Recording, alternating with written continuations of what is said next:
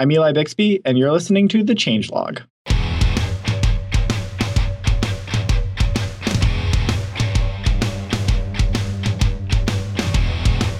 Welcome back, everyone. This is the Change Log, and I'm your host, Adam Stacoviak. This is episode 219, and today Jared and I are talking to Eli Bixby about TensorFlow. Eli is a developer programs engineer at Google, and this episode is produced in partnership with O'Reilly Media in conjunction with OSCON in London next month. We'll be there. Make sure you say hi. Head to oscon.com slash UK and use the code PCCL20. Once again, PCCL20 to get 20% off your registration. We talked to Eli today about what TensorFlow is, why it's open source, and the role it plays in deep learning.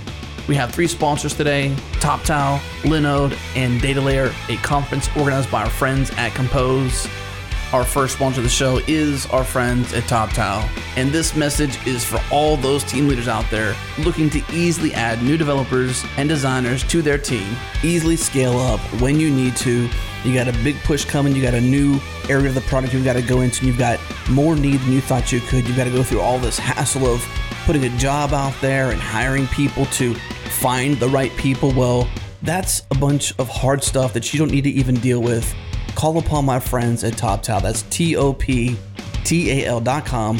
The cool thing about TopTal is you can hire the top 3% of freelance software developers and designers. And what that means is they've got a rigorous screening process to identify the best. So when you call upon them to help you place the right kind of people into your team, then you know you're calling upon the best people out there. Once again, go to toptal.com. That's T O P T A L.com. Or if you'd like a personal introduction, email me, adam at changelog.com. And now on to the show.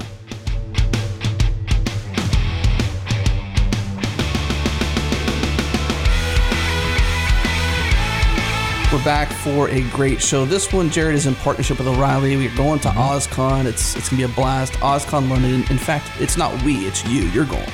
That's right. I'm pretty excited to uh, to go to London for OSCON, and just because I've never been to London, so be fun.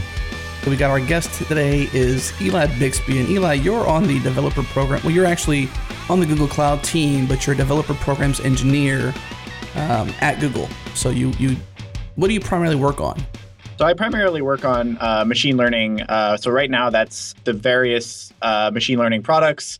Uh, we're focusing right now on the the cloud machine learning platform launch, which uses TensorFlow. So I'm doing a lot of TensorFlow. So you don't actually work on TensorFlow, but you work around TensorFlow. Yeah, yeah. So there's you know the user contributor distinction. You know, I'm a I'm a big user, not a con, not a contributor, except you know to docs occasionally. Gotcha. And so for the listeners today, this show is all about TensorFlow. Even even though Eli is not a contributor to it, he does a lot of education around it. Uh, and Eli, you're actually you're doing a talk at OSCON London, and you're doing a workshop with Amy Unruh, also in Dev Relations with you. So your talk is deep learning with TensorFlow. That's a beginner talk, and then the workshop is kind of a, a deeper dive into it. Can you kind of break those down for us? I guess Actually, before we do that, I want to mention that we actually have a code. So if you're thinking about going to OSCON, we actually have a code. Go to oscon.com slash UK and use our code PCCL20 and you get 20% off the registration. And make sure you tell your friends too, because as we said, Jerry's going to be at this conference. We want to meet all the listeners we can. We'll have t-shirts, we'll have stickers. Jerry will have mics. We're sitting down talking to people, but, and maybe even you, Eli, we can talk to you if, uh, if, uh, yeah I'll be around. But uh, yeah, let's get back to your tutorial session and your talk. So kind of break down what you're going to be covering there. Yeah. So the um, the tutorial session, you know, we get a little bit um, more in depth. Uh, we like to get people's, you know, since it's the tutorial, we'd like to get people writing TensorFlow code. That's the goal. Um, is to sort of like, you know, there's so much hype around it. Like we don't really need to hype it, but there's a big leap from like, oh yeah, I've like read some news articles about TensorFlow to like, I wrote like a basic linear regression. Mm. So that's the goal for that. Um, we start off, you know, just like if you've used other like Python big data libraries, if you use NumPy and SciPy, like here's a little bit of the correspondence. Um, you know, write some very basic things, and then we launch into sort of one of my favorite machine learning applications, which is uh, Word2Vec. So that's uh, embedding words in vector space is the the description of that, which is is kind of cool. You just it's just like uh, words become these lists of numbers, um, and those lists of numbers are meaningful and they encode the relationships between words. The talk is going to be a little bit more of an overview, like here's what you can do with TensorFlow. Um, you know, here's some uh, some neat tooling we provide to make it easier to use and to make it, you know, in production, uh, to work in production at scale, all that stuff. Um, and so that's going to be more of a demo. You know, we don't really have time to get people's hands wet, uh, but I'll provide you with tons of resources to to learn more um, during the talk. Awesome, Adam. You mentioned our code PCCL20. That's not the easiest code to remember. So No. if you're interested in that 20% off, definitely check the show notes. We'll include it in there. Not only will we be there and we have that 20% off coupon, we also have a free ticket to give away.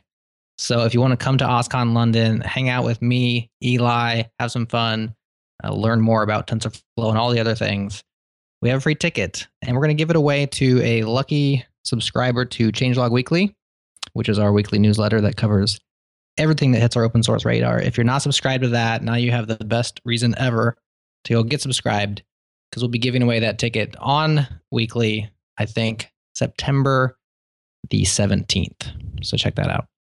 Well, Eli, what we like to do is before we get into the main topic of TensorFlow, we know that you're speaking about it at OSCON, but we don't know too much about you beyond what you're doing at Google today. We like to get to know our guests a little bit and hear some background on where you're coming from and how you got to become the developer programs engineer at Google. Can you give us a little bit of insight into your history with software?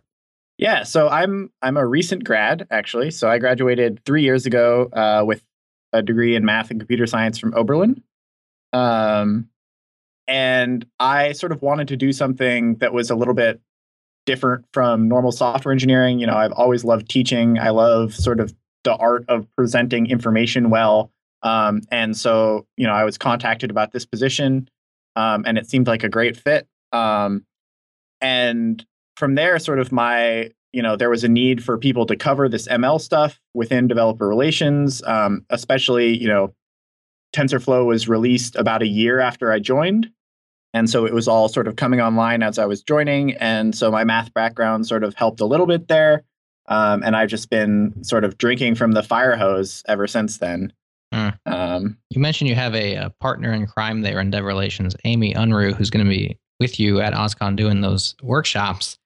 And in the pre-call, you mentioned something kind of funny about Amy is that she was in uh, uh, kind of in research and in uh, a university style environment, thinking that uh, she wasn't going to be relevant to industry. And all of a sudden, this machine learning and all these things that were just kind of the the area of research and development all of a sudden are very relevant to to many people. Can you can you expand on that for us?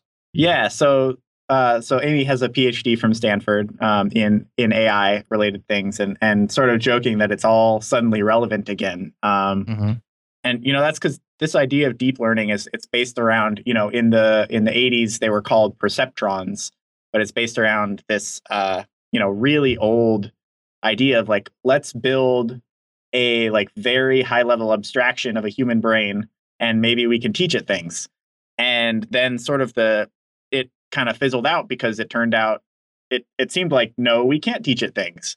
Um, but then it's like oh actually it turns out we just need a few hundred thousand more of these perceptrons or you know a couple million more of these perceptrons and and we can teach it things. And and that's you know obviously been enabled by hardware you know they couldn't do that. It wasn't you know a failure of academia necessarily as they just couldn't do it in the 80s um, Mhm. and now we can. And so all of this this research is now suddenly relevant and there's this whole like reawakening um, in this area of research. That's kind of cool too because I know a lot of people that have gone to school for things that's really hard to get a job in, and this could, this could have been one of them because, as you said, it the, the desire to do this stuff didn't match the current technology, so it wasn't quite the right timing. But now is the right timing, so you have all these people potentially that have a lot of uh, wealth and knowledge and research around this that can now actually get jobs and be relevant again in that area. yeah this is a story maybe that gives hope to academics everywhere I was going to say it's kind of the opposite of what many people experience with their university degrees, where many things that you learn go from relevant to later irrelevant, right? Or obsolete. And this is like uh, the opposite trend, which is surprising, I'm sure.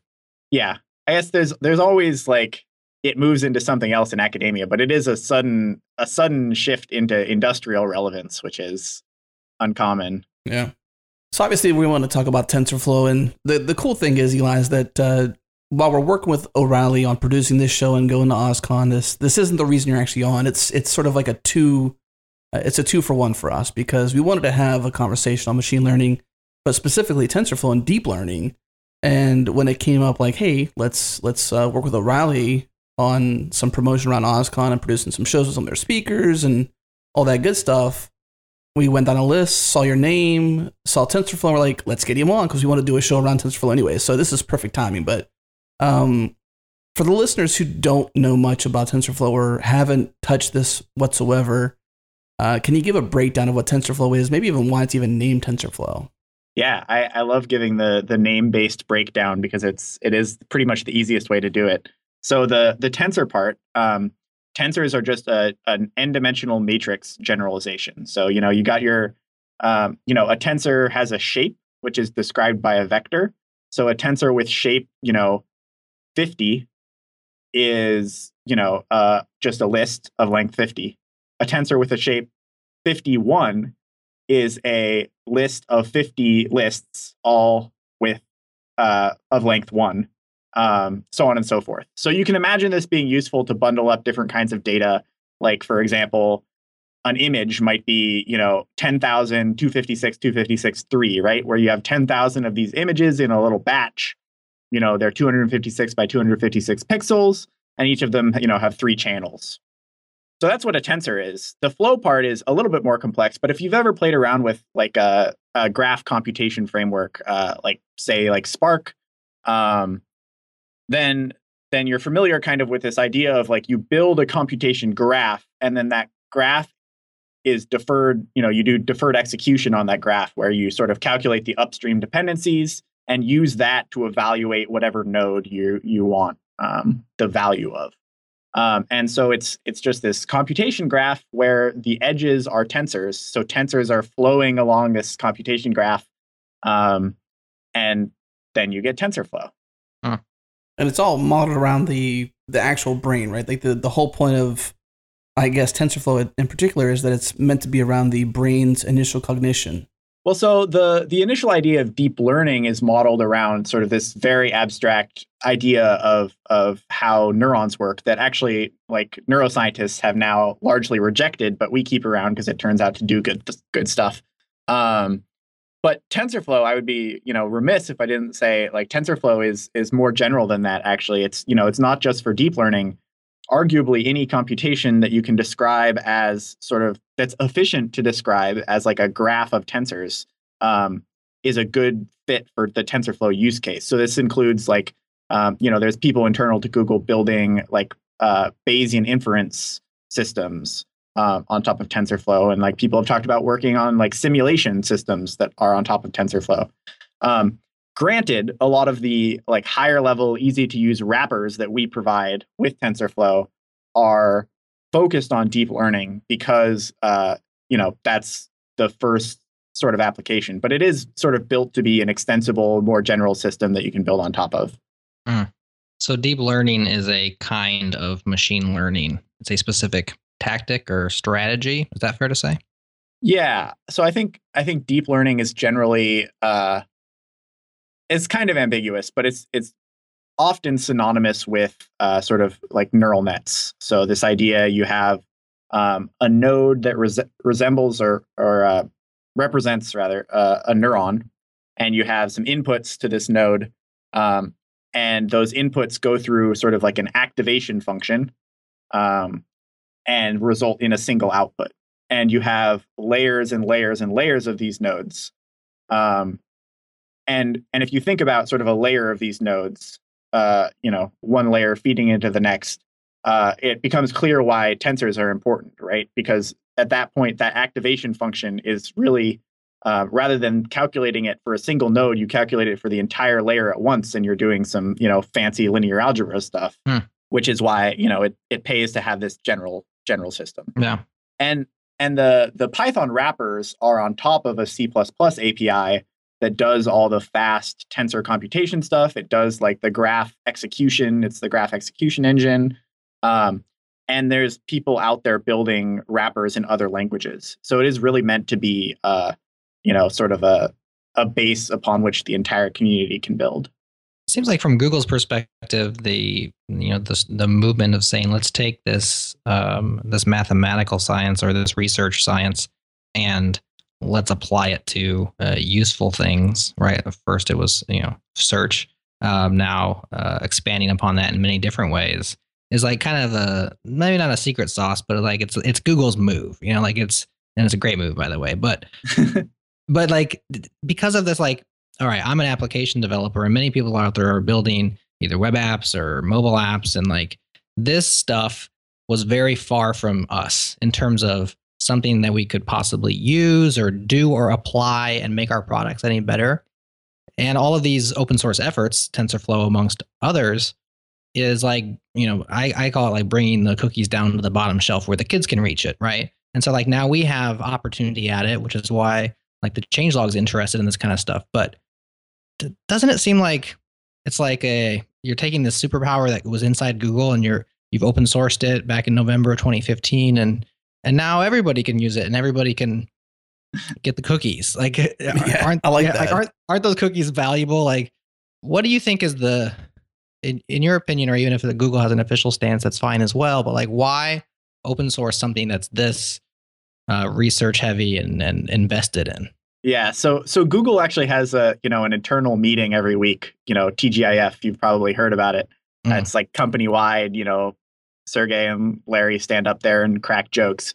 but th- this is almost verbatim a question that an audience member asked. So there's people inside Google that that you know are are thinking these thoughts too. Um, and and there's a great doc that sort of circulated around the time of of release by Jeff Dean, one of the one of the progenitors of TensorFlow. Um, sort of like why open source TensorFlow, Mhm. and a lot of it is because we've published a lot of white papers in the past. So the MapReduce white paper, uh, you know, which resulted in in in uh, Hadoop, um, sort of the Big Table and Colossus white papers, which resulted in HDFS and and many other distributed file systems, um, so on and so forth. And and when that happens, like there's smart people outside of Google, like a lot of them Right. and they're going to take these white papers and they're going to turn them into APIs that will become the industry standard because they are founded on like such quality ideas. So you end up, you know, quoting Jeff Dean, um, you end up with this ridiculous sentence like Google Cloud Bigtable now supporting the industry standard HBase API, Mm. which is ridiculous, right? We we built Bigtable, we published this Bigtable white paper, HBase was made, you know, hmm significantly down the road. HBase became the industry standard. Now we're trying to expose Bigtable as this cloud service. And all of a sudden we have to adapt to this slightly and annoyingly different API. Interesting. So it really is part of the the like much larger decision Google has made to like bring bring the fire to whoever that Greek person you're supposed to bring the fire to is.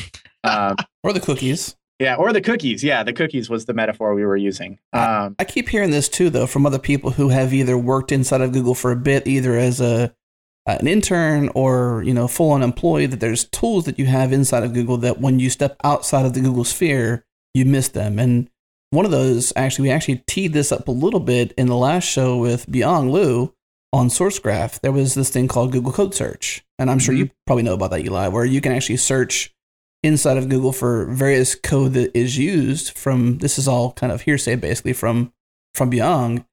And that's kind of where SourceGraph came from was like there was this tool, this superpower that Google had, and stepping outside of that sphere, you no longer have it. And they wanted something similar, and so they built SourceGraph. Yep. And if you look at, you know, if you look at Docker, like Google's usage of Borg preceded Docker by, oh, I don't know, a decade. And, you know, the same story is repeated, you know, many places in the industry. And so it's sort of like been a big decision to say, like, yeah, this whole thing where like open source replicates things that we're doing internally, like we think there's a better way, you know, and and we think part of that way is like being part of the open source community um, and just being the best place to run these open source frameworks on our infrastructure. And that's really what cloud is is about. Um, Um, you know, being the cheapest place, being the fastest place, being the most convenient place. Um, and it's also, you know, there's there's all sorts of ancillary benefits. Like it's really hard to hire machine learning experts if you get an extra three months of time from each machine learning expert you hire because you don't have to teach them TensorFlow because they already know it because it's the industry standard. That's pretty great. Yeah. Mm. So let me just play devil's advocate and go the other way. Of course, we're all about open source here, so you'll know I don't necessarily follow this reasoning, but you have, and I had never. That's a great insight. And like we, we publish these white papers, people take the white papers, turn them into open source projects that we then end up having to like align ourselves to. When why not just open source it from the start and be the player in the game? Um, why publish the white papers? Why don't you just keep it all to yourself, and then you don't have to worry about any of that stuff? Yeah, I mean that would be fine if people never left Google, right? Mm. Or you know, I mean, it, it would also be bad for like like Google wins when computing as a whole advances, right? Like it's Right. we're kind of all like the nice thing about the technology industry is kind of we're all pushing against this abstract like how do we do this? We're not fighting for pieces of a pie, you know, we're fighting against the arbitrary foe of not being able to do stuff. right, right. Well said. All right. Well, we're bumping up against our first break. After the break, we're going to get into how you would use TensorFlow, why you would use TensorFlow, all these questions that I'm sure uh, I'm not the only one that they're floating around in my head. And Eli is going to help us out with all these things right after this. Linode is our cloud server of choice. Get up and running in seconds with your choice of Linux distro, resources, and node location, SSD storage, 40 gigabit network, Intel E5 processors. Use the promo code ChangeLog20 for a $20 credit, two months free. One of the fastest, most efficient SSD cloud servers is what we're building our new CMS on. We love Linode. We think you'll love them too. Again, use the code ChangeLog20 for $20 credit. Head to linode.com slash changelog to get started.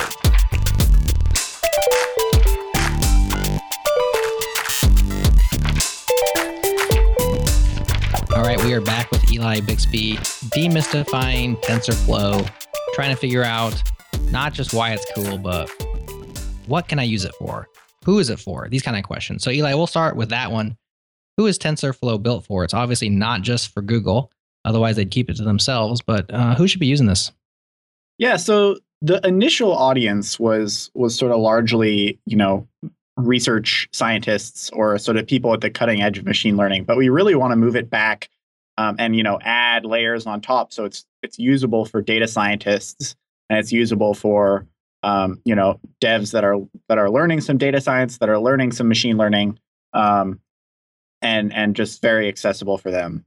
Um, and so that's that's kind of where the sort of layering comes in um, and there's a lot of that So, research scientists, do those types of people typically have any programming knowledge? Are they, would we consider them non engineers? Are they newbie engineers? Where do they sit at in the gamut of being able to program? So they're they're all I think you know fluent programmers, but maybe not fluent software engineers is how I would describe them. And I think that's part of why it's awesome to have like this environment like Google where you have you know domain experts sitting next to really experienced software engineers who can kind of say, oh, you know, maybe you want to like frame your abstractions more like this because it'll be more, uh, you know, more extensible or or save you maintenance costs and and and that sort of stuff. There's really value in like bringing the two groups together. I've also heard that um, when it comes to TensorFlow, I guess more more machine learning, more this deep learning in general, it's like giving a machine eyes, almost that the they can that it can see something. If you gave it a picture, it can kind of de- de- decipher what that is. That's where you get some of those things where if you hold your phone up and you look at a different language, it'll repaint it in the proper language. Can you expand on like this idea of giving the machine eyes? Yeah, so I mean, one of the you know one of the first things that deep learning really excelled at above traditional machine learning techniques was computer vision. Um, so so just to sort of step back, the distinction between machine learning and, and deep learning is, you know, deep learning is generally a subset of algorithms that require a lot more data, a lot more compute time, and a lot more time but you maybe need to know a little bit less about the structure of the data. You need like a little bit less domain expertise maybe to to structure your algorithm. Um, I don't want to make it sound simple because it that would be disingenuous, but uh, but you don't need to craft your algorithm. You, you, basically, you have more tolerance in in what's going on in your data, and and you can learn sort of like many layers of structure. So I don't know if you guys have seen like the Deep Dream images. Mm-mm. No.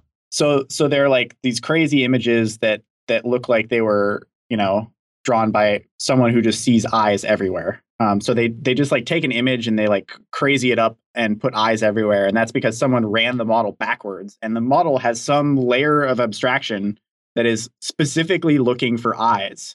You know, above all the layers that are like figuring out what shapes are and what colors are and what lines and and all of those angles are. There's some layer that's like here's where I look for eyes. Um, and that's the sort of thing that deep learning excels at is picking out uh, higher level features from uh, sort of like large data sets. I think one such example is uh, in use at Google is the Google Photos um, recognition of not just color and location and metadata, but actually objects in space. Uh, this is a mountain identification, right? This is a mountain. This is a dog, so on and so forth. Is that is that particular feature using TensorFlow?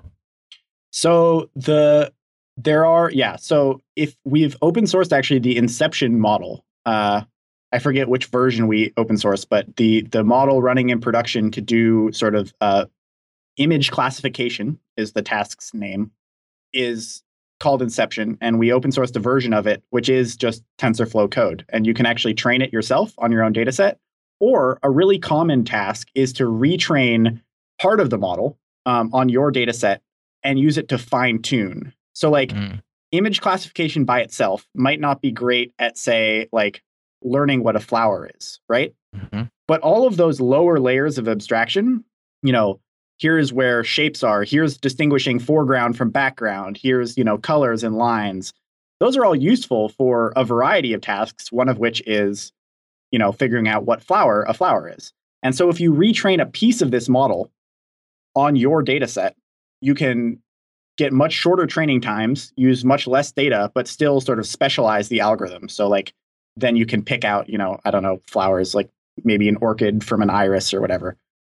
So the the other thing I wanted to briefly mention is because there's a lot of people who want to integrate uh, machine learning into their applications, but don't actually have a data set. And so if you don't have a data set, TensorFlow is not for you. Huh.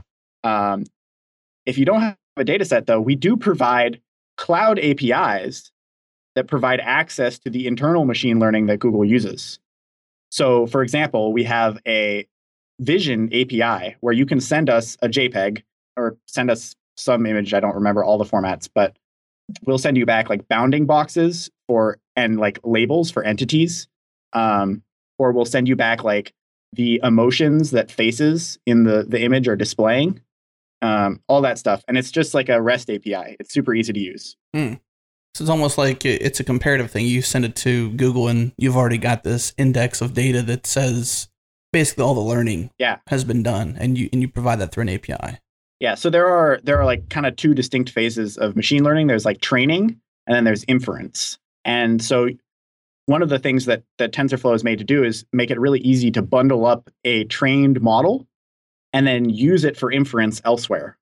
Um, so like you can you can like basically you can export these models down to files that are you know like maybe like 100 megabytes and you can put them on phones you can put them you know on whatever device and do inference um, on that device hmm. um, which is pretty cool and so yeah so behind the scenes we have for the vision api you know we have a trained model that we're using to do inference on the images that you send us. Mm. Um, and you know, we periodically update that trained model so that you're getting, you know, something near the best of what we have whenever you call the Vision API. And we have a similar API for natural language um, and translate, of course, and speech. You can actually send us audio files and we'll do speech to text for you. Mm. So let's do this. Well, let's give this a shot. We'll see if it works. Um, I'm going to give you kind of a basic use case based on your your idea about flowers and uh, maybe you can help us out. Give us kind of a high level soup to nuts, like how you would accomplish this using TensorFlow or whatever tools we have available. Um, so I I run a website that's all about orchids. I love orchids, but I hate other flowers. This is all hypothetical. I don't I don't care about orchids. But let's say I'm I'm an orchid enthusiast, and it's a user generated content website, and so I want my users to be uploading me pictures of orchids. And because I love orchids, I already have a compendium of images to use as a for training. Let's say I have well, how many would I need to have? Let's say I have ten thousand orchid pictures. Uh, let's say you have a hundred thousand to a million orchid pictures. Okay, let's say I have three million orchid pictures on my hard drive. Um, and what I want to do is I want to allow a person to upload a picture to a website, my website that I run, and my website will determine this is or is not an orchid. I believe that's as simple as it can get. Yes or no, this is an orchid. And then I can use that to either reject their picture or to accept it into my, you know, I have 3 million and one.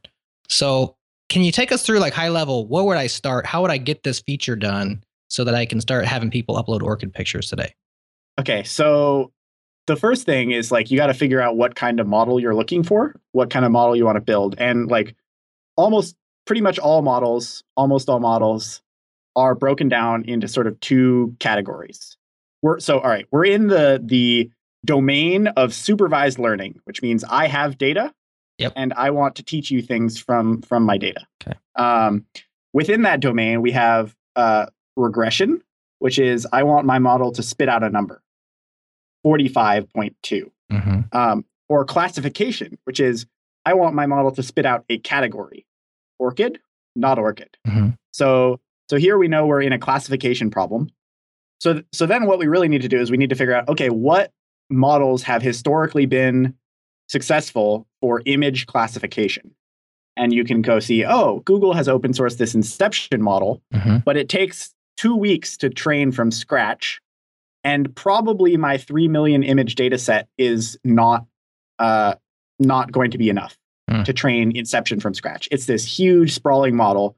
But you say, okay, many image classification tasks share a lot in common. Like I, like I was mentioning before, we have to identify these higher level features. Um, so maybe I'll just try retraining the top few layers of the Inception model. This is a task called transfer learning, and then you teleport to four weeks in the future when my transfer learning sample has been published. and you look at that sample and you look at how to do uh, transfer learning on i'm sure if you google transfer learning tensorflow you'll find a sample that is not mine. Mm-hmm. yeah so so that's sort of the the breakdown high level. Um, then what you're going to end up doing is you're going to run um, run this code and you're probably going to need to run it in a distributed environment. Inception is a big model. You have a lot of data. Um, so you're going to need to p- figure out how to do that. You can run it um, we we have bundled it up uh, we provide basically wrappers around uh, code that starts a grpc server so i don't know if you guys know grpc it uh, it's this like efficient rpc framework from google it uses the protobuf serialization format um, and and it's basically built to be fast for you know large amounts of data and support streaming and all that good stuff gRPC is referenced a lot on GoTime. We have another show called GoTime, so it's all about Golang. But uh, gRPC is referenced a lot on that show. Cool. Yeah. gRPC is what sort of runs behind the scenes to enable distributed TensorFlow, but the abstractions that you use to distribute your, your model are actually really simple. It's literally it's like a Python context. You're like with my GPU, and then everything in that Python context runs on your GPU, and it's magic. Hmm. So you're going to need to look up how to distribute it. Fortunately, there is a tutorial on how to distribute um, TensorFlow Inception training on Kubernetes um, that's published out there. Uh, so Kubernetes is great because you can start up your Docker containers and and you know Kubernetes will do all the DNS stuff for you, um, and so you don't have to worry about too much about connecting all your TensorFlow servers. Or scratch all of the last few paragraphs. You could use you could use cloud machine learning to Uh-huh. train your distributed model, which is uh, Google offering uh, offering training basically as a service. So it's like hosted hosted TensorFlow as a service. But you're going to run into another problem after you've trained, Okay. which is how do I efficiently do inference? Right? Like Inception is this deep model that ha- does lots and lots of you know linear algebra operations in order to do inference, even without having to calculate you know the updates for all your little parameters. Um, it's still going to do a lot of operations. Um, so how do you do that quickly? Um, and TensorFlow serving is another project. It's a you know a C++ a library that starts a gRPC server that's that basically takes a serialized TensorFlow model, starts up a server, and gives you a gRPC API that you can call with your examples. Or again, instead of you know figuring out TensorFlow serving, you can just upload your uh, serialized example to Cloud Machine Learning inference and do inference from there. And so now you have a nice gRPC API that your website can call with you know your users' data. Mm-hmm. Um, you'll probably have to do a little bit of data, data munging to turn it into the right format for inference, but but that's sort of the high level overview. Okay, so training is something that can take multiple weeks, and you either you you would love to have somebody else's data set already trained, or um, you know you can't solve a problem today, but maybe you can solve one next quarter. Um, but once you get your model trained, you still have this inference problem, which is more uh, the way I'm hearing it. It's like kind of the real time aspect of applying the model. And please help my verbiage if I'm getting it wrong. Yeah, against that's, this partic against this particular piece of data that I'm holding on to right now. Yeah, and and running it through that. And so those are two separate problems, both solved by TensorFlow in different ways. One is the serving project. One is by TensorFlow proper. Is that am I tracking you? Yep. Okay. Yeah. So a model really consists of sort of two parts the architecture, which is like how each individual node feeds into each other node and like how those nodes activation functions work um, and how you're and and how you're updating the variables which is the other piece of a model. So you have all these variables that are sort of they store the knowledge of the model. So so this is what we mean when we open source like sometimes so we open sourced uh, syntaxnet for example this is an architecture for doing natural language processing in TensorFlow. But the it's separate from the trained model that we open sourced, which was Parsi McParseface, um, which Sorry, is I laugh, you know I laugh whenever I hear it. Yeah, so which is uh, is we like to be whimsical, but which is the um, the trained model with those variables at their correct values, right? So you can think of like all these sliders moving around and some position of these enormous number of sliders corresponds to a model that does the thing you want it to do. And the process of training is finding the right position for all of these sliders. Gotcha. But even then you have then you have your your inference, which happens right. after you even have the trained model. Yeah. So you like fix all your sliders and then you're just running your values through your architecture to get the result. Once you got this trained and you got a model and you're doing inferencing, how do you maintain it for i guess accuracy yeah. what's the process there yeah so this is like a great uh, there's like all of these sort of DevOpsy questions around machine learning. And I like on if you're looking to get involved in the machine learning community, I think this is a great place to do it. I think there's tons of tooling that you know developers are used to having that machine learning experts are not used to having, but they don't know that they want, or they do know that they want. Um, like you know stuff like CI and and we're trying to solve a lot of that stuff in the cloud, but I think there's a lot of uh, a lot of room for additional tooling. So like how we handle it in Cloud ML, for example, is you retrain the model on your new data set. So you say you went from 3 million to 6 million images and you want to retrain your model because you think you'll get a better accuracy, or you changed your model architecture and you want to retrain it on the same data set. You retrain your model, you export another binary, you upload it to uh, you know the inference API as you know a new version, and suddenly your you know your front end or whatever just has a new version to hit that maybe has a different accuracy. Hopefully, that was answering your question. Yeah, I mean, I'm just wondering, like from a from a developer standpoint, what does it take to to I guess actually manage the the accuracy of it, not just from a programmatic standpoint and you know the cloud that you mentioned for Google that you got there and, and all that stuff. Like, you know, how do you how do you know it's being accurate? How do you know you're getting back the right results? I guess, and I guess you take that feedback from a user once they upload the orchid picture and it's like yes or no, this is an orchid, and if you know if they say like clearly I know this is an orchid, I took the picture, I grew the orchid, mm-hmm. it's an it's an orchid. Yeah. So there's this is like a whole area of research. So so the easy example is like whenever users correct you, you just file that away in your pocket and add it to your data set. Mm-hmm. Does that go back into the training portion of it then? Yeah, then you then you retrain your model. But there's a whole other field which is like online learning is what it's called. And this is online this is online in the sense not of the internet but of the sense of like a continuous process like an online sorting algorithm. And and this is basically like how do we it's it's really hard it's you know like i don't think there's a lot of people doing it in production but it's like how do we give immediate feedback to our models and improve the accuracy and so Right. so you see how nascent the field is like you as a layperson stumbled upon a very hard problem that we're not really solving in very many production systems yet Right.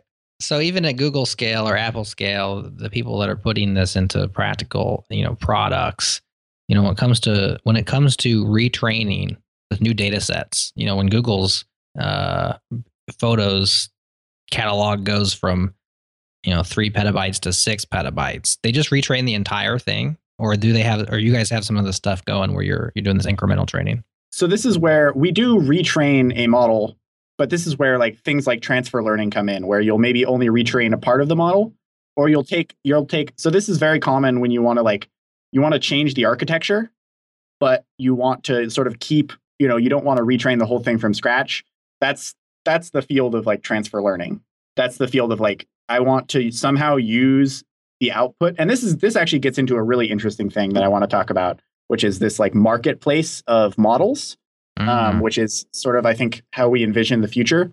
But you use the output of one model as the input to another model, or you use the output of one model to train another model. And there's there's lots of ways to do transfer learning, um, but it's basically one of the goals. So one of the goals that I already talked about was like you have an abbreviated data set, an abbreviated amount of time, and you want to specialize an existing trained model. But one of the other goals is I changed my network architecture and I want to use the learned parameters of my old network architecture on my new network architecture or you know i have a new data set and i want to like reuse to some extent the the the existing trained model Huh. so these are all like sort of hard problems but but it's it's very common to actually use the output of one model as the input to another model so this is for example i was talking about word2vec where we like embed these words in this this vector and the the vector is meaningful. So if you take like the vector for king subtract the vector for man add the vector for woman you get the vector for queen. Like they have these sort of like crazy tied relationships. Mm. so if you build a model that makes word2vec embeddings you can use those word2vec embeddings as the input to another model that say maybe figures out whether your comments are you know trolls or not. Because the the first model has some like knowledge of the structure of the english language. Um, and so so this sort of gets to sort of how i think we see things a little bit farther in the future where where you know we have this marketplace of models where you you need to sort of like pick up a grab bag of models to accomplish your task but you don't necessarily have to do much retraining at all to get your goal or you don't have to be an ml expert to get to your goal. You can just sort of like pick up this grab bag of models that that does what you want. Um, and then ml experts can get paid for their expertise in developing these models through this marketplace. Yeah. so I think that's very fascinating, and I think a marketplace like that would flourish because, as the proprietor of you know the Orchid website, I don't care at all about like any of that stuff. I just want to know is this an Orchid or not. And so if you can just give me an API that you know was going to say is it going to give me classification, you know, for instance, or I'm sure they have to be more complex than that. But point being is like at the end of the day, most people are trying to have just specific questions answered. And I'm sure I would be willing to pay money to get that answered as opposed to setting up a Kubernetes cluster and so on and so forth. Yeah, maintaining the learning and all that stuff. Yeah, Mhm. and and that's uh, sort of I think the the natural language and the speech and the vision and the translate APIs are sort of the first like shot at that. Where like you could probably use it for your Orchid website. You just throw away every label that isn't Orchid, and then the ones that are Orchid are the ones you say are an Orchid. Right. Um, you know, it'll give you it'll give you back all the labels. I don't think there's a way to say I only care about X label, um, but certainly that's something you could imagine in the future. right. In the meantime, I'll probably just uh, code it up against Mechanical Turk and uh, let them decide if it's an orchid or not. Yeah. That's just, that's just a bad joke. I was gonna say you're gonna basically rely back on humans again, but Yeah, exactly. Whatever. There are people who use Mechanical Turk to produce training data sets when they don't have data, oh, which that is would be smart. It's kind of funny. Yeah. Yeah. well, you always need a human somewhere in the mix. That's for sure. We're coming up on our next break, but we do want to dive deeper into TensorFlow models. So let's break here. When we come back, we'll dive a little further into that with Eli. If you're focused on the data layer, there's an awesome conference being put on by our friends at Compose. Monolithic databases are so 20th century. Today, teams are using a JSON document store for scale, a graphing database to create connections, a message queue to handle messaging, a caching system to accelerate responses, a time series database for streaming data, and a relational database for metrics and more. It can be hard to stay on top of all your options, and that's why you should attend. While much talk in developer circles these days focuses on the app layer, not enough attention is placed on the data layer, and data is the secret ingredient to ensuring applications are optimized for speed, security, and user experience. Hear talks from GitHub, Artsy, LinkedIn, Meteor, Capital One, and several startups, including Elemento and DynamiteDB. Talks range from the Polyglot Enterprise to using GraphQL to expose data backed by MySQL, Elasticsearch, and more. The conference is in Seattle on September 28th. Tickets are just 99 bucks, and changelog listeners get 20% off. Head to datalayer.com and use the code changelog when you register.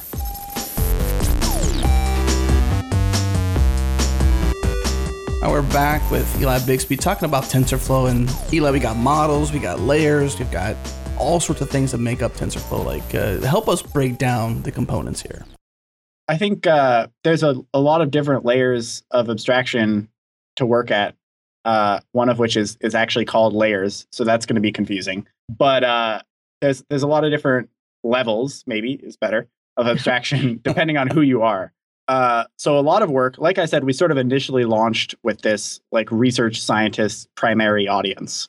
Uh, but a lot of work since then has gone into building these easier to use levels of abstraction on top of uh, TensorFlow, like the the core graph execution system.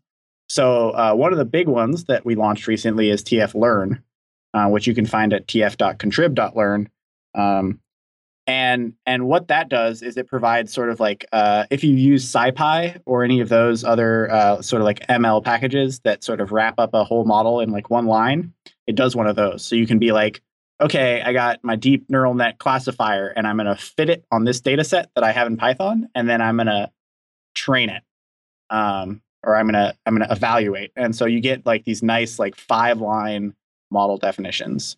Sort of one rung down from that is layers, which basically lets you, you know, it's maybe like turns five lines of code into one. Instead of defining like some parameters and a function that takes the parameters, you just define like here's a like a convolution layer, which is a thing that I won't get into.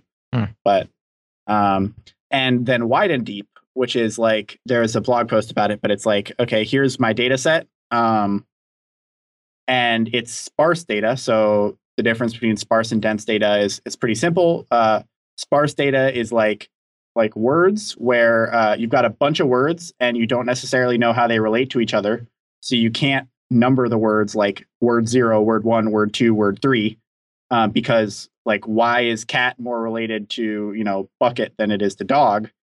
It just happened to be in the ordering that we gave it. Like there's no proper ordering of words. Um, so that's sparse data. Whereas dense data is like here's a bunch of numbers. So like if you had like weights and heights and stuff, that would be dense data.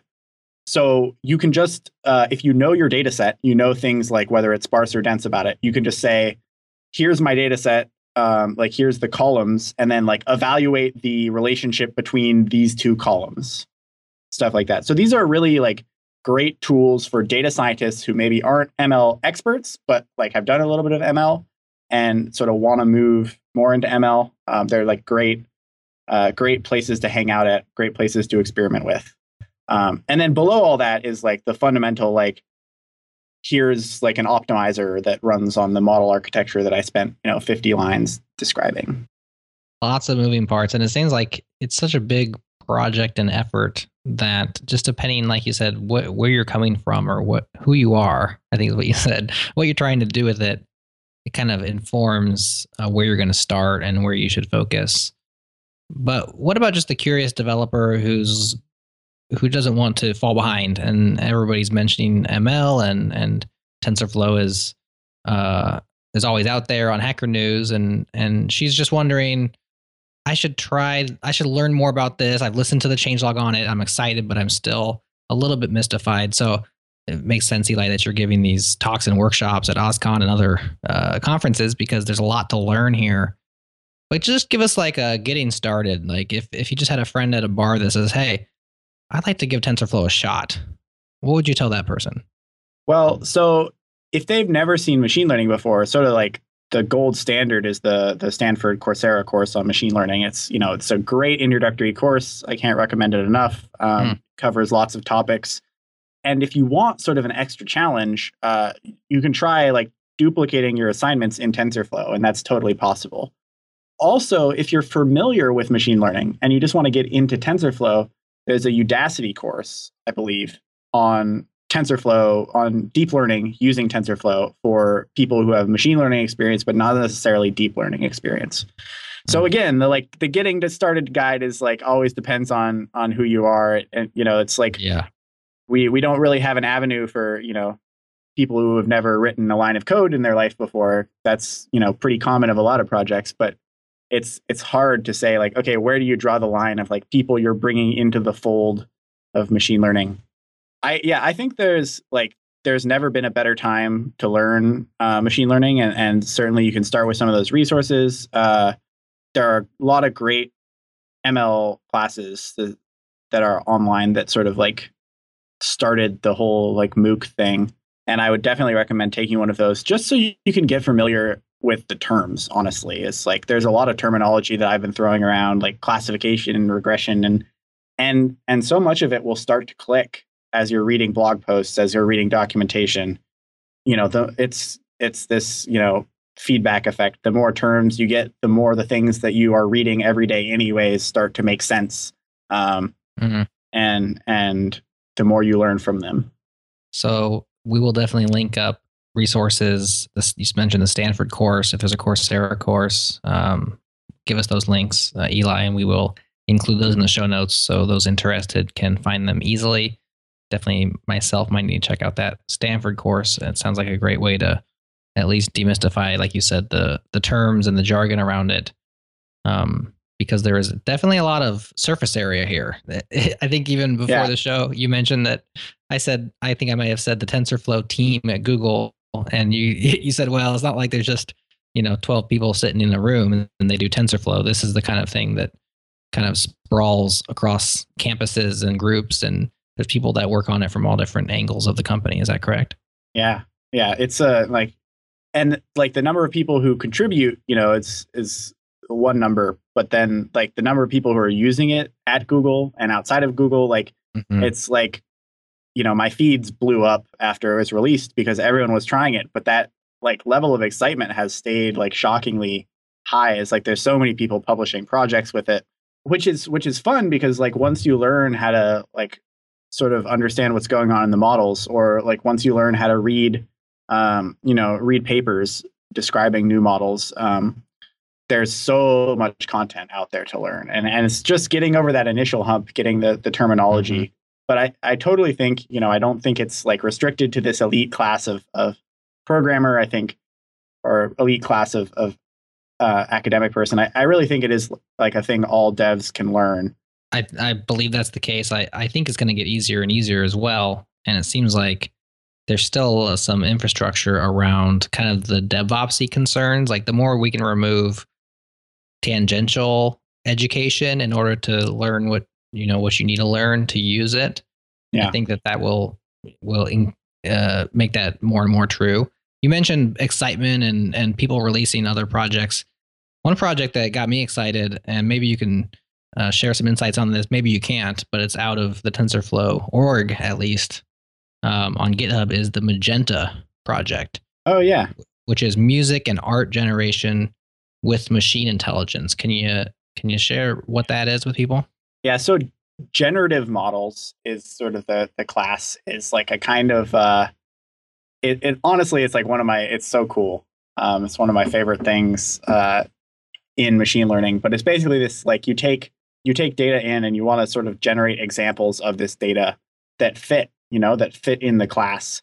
And so Magenta, you know, I don't know a lot about the specifics of Magenta, but but it, it is an example of this generative models where you take in music and you sort of like, you know, generate music from from the like the properties of all of the music that you've taken in really. Mm. Um, it's, it's, pretty fascinating. And and another example, there's a sort of a big paper in this area was on, on uh, generative adversarial networks, uh, which is like a fun little thing that I've been interested in looking into. But you can go see the same thing for images, actually, and they generate these kind of like spooky, uncanny valley images um, Hmm. of of like faces or bedrooms or whatever, where you like at first glance it, it passes off as like a, a bedroom, and then you realize that like like the window curtains are like sheets or something and not actually curtains and like the bed has like a window in it or something just Huh. like little like weird things out of place but but they do like a remarkably good job of of generating this and so yeah I, there's a whole there's a whole team working on magenta and these uh sort of this generated um What's the point of it? you know i think it like For fun, or is it yeah i think it's for fun. Push the boundaries? yeah i think there's you get a lot of people you get a big injection of like an academic mindset into these communities. And i like the academic mindset is very much like we want to do this thing because it's tricky. And like we have no ulterior motive for doing it other than the fact that it's tricky. Um, and and we we believe that we'll learn things from accomplishing this this hard task. Um, there was there was actually like a gallery showing in San Francisco of like generated artworks hmm. That's pretty sweet. Yeah, the README it says, you know, this is a project that asks, can we use machine learning to create compelling art and music? It's like, can we do it? Is really the point of it. And if so, how? If not, why not? Yep. So it's it's very much like he said because it's tricky and also because it gets people involved that otherwise wouldn't, right? Like now you have this cross melding of musicians working with um, you know, research scientists and, and so on. So interesting stuff. I stumbled on the blog post on the Magenta blog. It's Magenta MIDI interface. So I'm thinking like, okay, now you can actually probably as a musician create your own from your own keyboard MIDI wise, and then maybe pass that through something I don't know to create like random art, random music.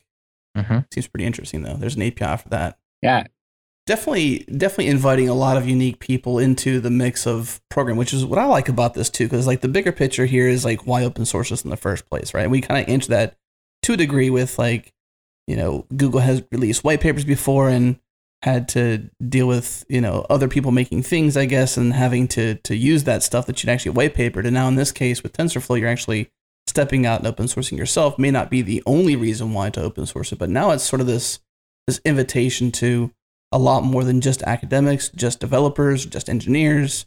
Now it's musicians, now it's artists, now it's uh, a lot of different ways. Orchid lovers, obviously. So Well, uh, yeah, this is the this is what we love about open source, right? It's like, you know, you just the community is is open and and available, and and we try to bring as many people in because we all benefit from bringing as many people in as possible. How often are you asked to hypothesize about the future? I'm curious because you got, I know you're recent uh, graduate, so you may not have as much experience as you might like, but you're on the front, the forefront for Google in terms of educating the developers, the masses, you know, doing workshops and talks at OSCON, for example. So you're on the forefront of this. So I'm curious if you can help us maybe predict some future. I'm not, I'm not sure how far in the future we should go, but where do you see things heading when it comes to machine learning, deep learning, TensorFlow, and others? Yeah. So I guess this is recorded, so like someone can point to this like five years in the future and be They like, "Oh, this guy, this guy was wrong. He was totally wrong." or totally right. or Yeah, this guy was brilliant. yeah, yeah. This, this is your big uh, moment right here. Don't blow it. Right. Yeah. You know, I think the that sort of marketplace that I was talking about is where I would love to see things go. Um, I'd love to see like a much uh, sort of lower latency and higher bandwidth pipeline between academia and industry in this area. Um, and I think we're moving in that direction. And I think TensorFlow is a great step forward. Um, I can't even begin to predict what the next sort of like big uh, shockwave in the machine learning community is. Uh, you know, there are people so much better qualified than myself to do that. Um, that any attempt of for me to do it would be would be insanity. But I do think that uh, you're going to see this like this sort of uh, to use the I'm making air quotes, but you can't see them. The the ecosystem. Uh, you're going to see it become really big and become really diverse. Um, and and I think sort of what we saw in the data science community, right, where we have this like enormous proliferation of tools. If we can keep from like duplication, I think we'll we'll move so much faster than than we have previously.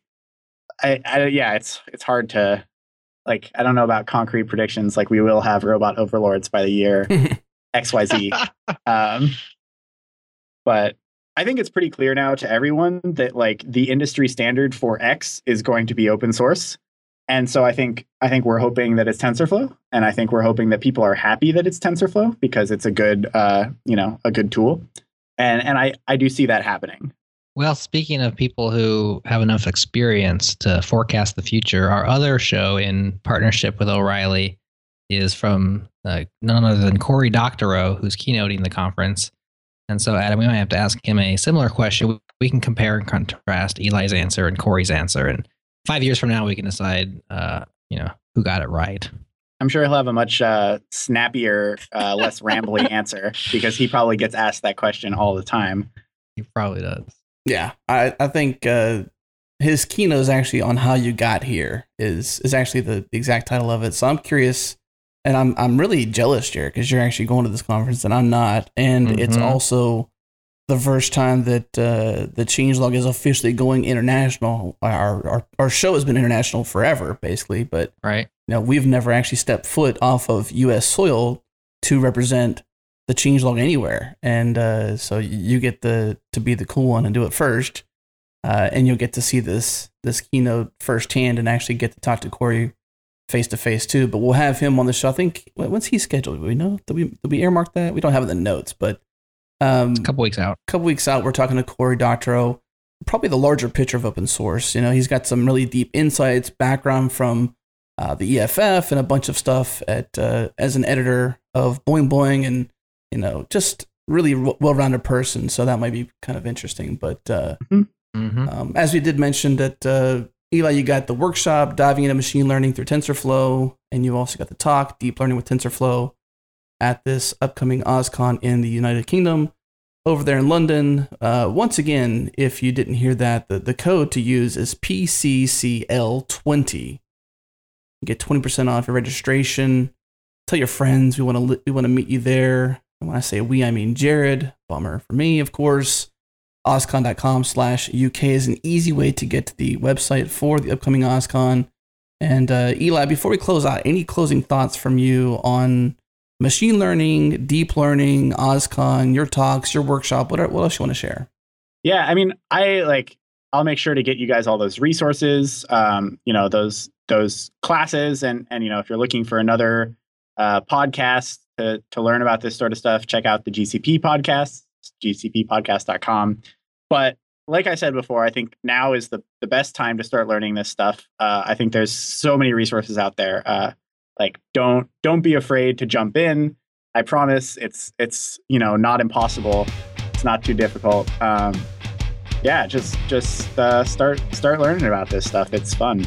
Cool. And one more mention of of oscon we actually will have a table will be in the expo hall i have no idea where that's at but if you're going to be there look for us somewhere in the expo hall we'll have a table we'll have a big banner there that says change log in front of it we have two microphones sitting there, so we're going to talk to attendees, we're going to talk to some speakers, mm-hmm. and afterwards, we're working with O'Reilly to produce kind of a recap show. We're not sure if it's going to be one show or a several small shows. We're not really sure, but we think that that's the general idea is one larger recap show at least, if not uh, many smaller ones of, of different conversations. But uh, once again, oscon.com slash UK, use the code PCCL20 Get 20% off your registration. See Eli, see Cory Doctorow, meet Jared, sit down and talk, all that fun stuff. But uh, Eli, thanks so much for this walkthrough of, of all this. I know it's a deep um, conversation to have around machine learning and deep learning. It's it's certainly not the easiest to navigate, but uh, you did well, and I, I, appreciate you walking us through it. And I can see why you have the program engineer job at Google, so that makes total sense for, for that. But uh, thanks. It's time to say goodbye, listeners. Thanks so much for tuning in. And again, if you want to go to OSCON, use our code, get 20% off, meet us, talk to us, and uh, hear from Eli and Cory there, as well as many others at uh, OSCON London. But that's it, fellas. So let's say goodbye on this show. Bye. Thanks, Eli. Thanks. Bye.